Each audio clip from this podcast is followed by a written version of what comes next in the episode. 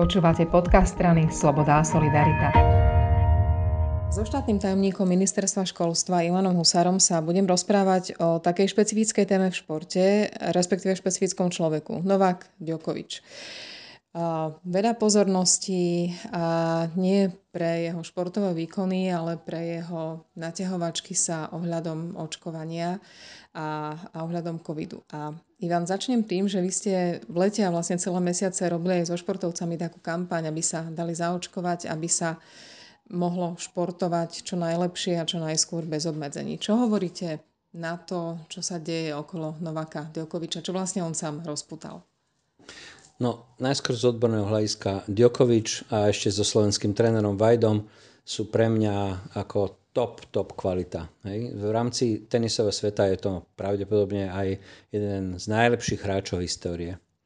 To, či sa Djokovic dá očkovať alebo nedá, nedá je podľa môjho názoru jeho výsostné právo. E, ani ATP, ani riaditeľ Austrálie, austrálskeho tenisu ho určite k tomu nenútili. Ak tam hrať bude, bude to profit pre turnaj, ak tam hrať nebude, bude to škoda aj materiálna pre, pre, pre ten tenis.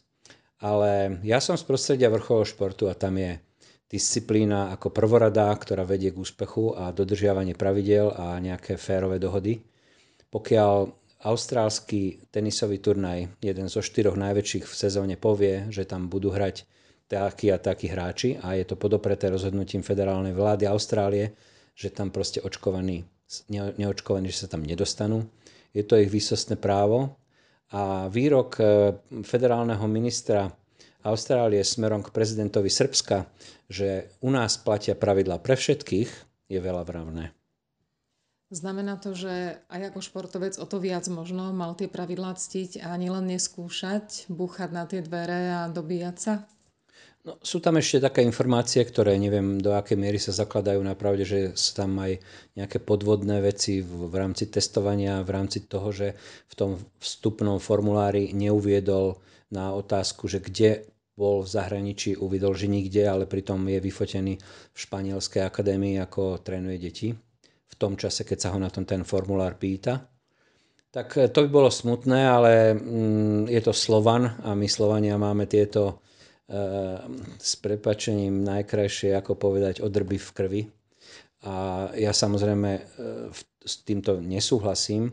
Takže necháme, neviem, aká je dneš, dnes, dnes situácia, nechajme to na vývoj, ale myslím si, že Austrália je slobodná krajina, ktorá má svoje zákony, pravidla hry a môže si urobiť e, aj s takou hviezdou ako Djokovic, čo sa aj zachce.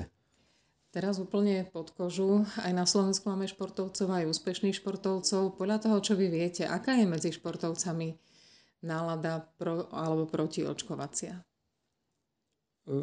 Neviem vám povedať takto náladu, ale my, my keď sme dostali e, nejakú úlohu od rezortu, aby sme prehovárali e, športovcov, aby nám na kameru povedali, že e, podporujú očkovanie, tak okrem pár výnimiek, ktorí sa dali zaočkovať, ale nechceli sa k tomu vyjadrovať, lebo že to je slobodný svet, tak väčšinou na 90% nám všetci veľmi ochotne povedali, že sa očkovať dať treba, že sa jednoducho na Olympiádu e, nie že nedostanete, ale spôsobíte problémy iným športovcom, čo sa napríklad stalo v Čechách, že 4-5 infikovaných e, osôb zo stafu pripravilo o kariéru bičové volejbalistky a myslím tenistu nejakého Čiže to, toto bolo sympatické a tí, ktorí nám e, povedali, že sa očkovať e, nedajú, tak tých sme samozrejme nekampaňovali. Ale má to iný kontext. E, my máme v rámci zákona o športe tzv. top team, kde máme objem prostriedkov 5 miliónov eur a tie prostriedky sú určené na prípravu športovca.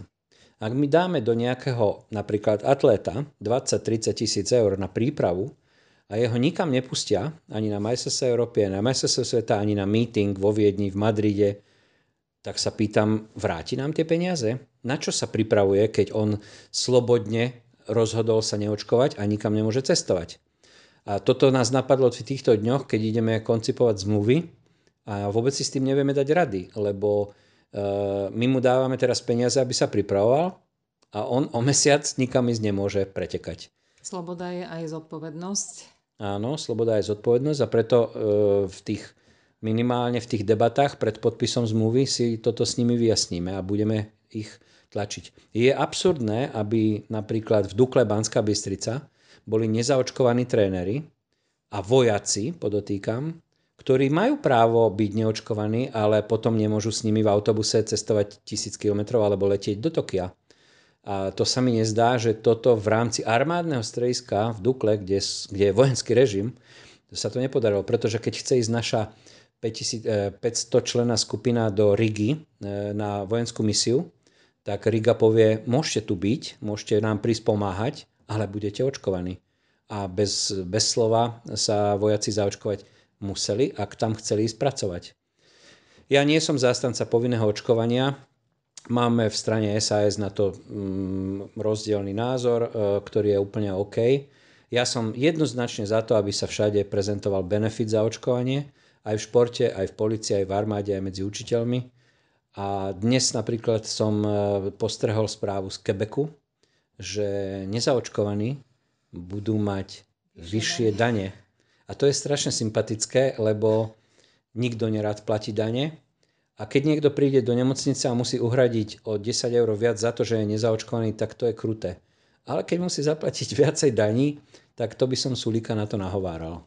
Fú, tak to je ešte ďaleko. To si ja neviem predstaviť, že Saska by navrhla vyššie dane, ale každopádne môžeme sa teraz obaja nad týmto nápadom momentálne pousmiať. Ďakujem veľmi pekne. OK, dovidenia, majte sa.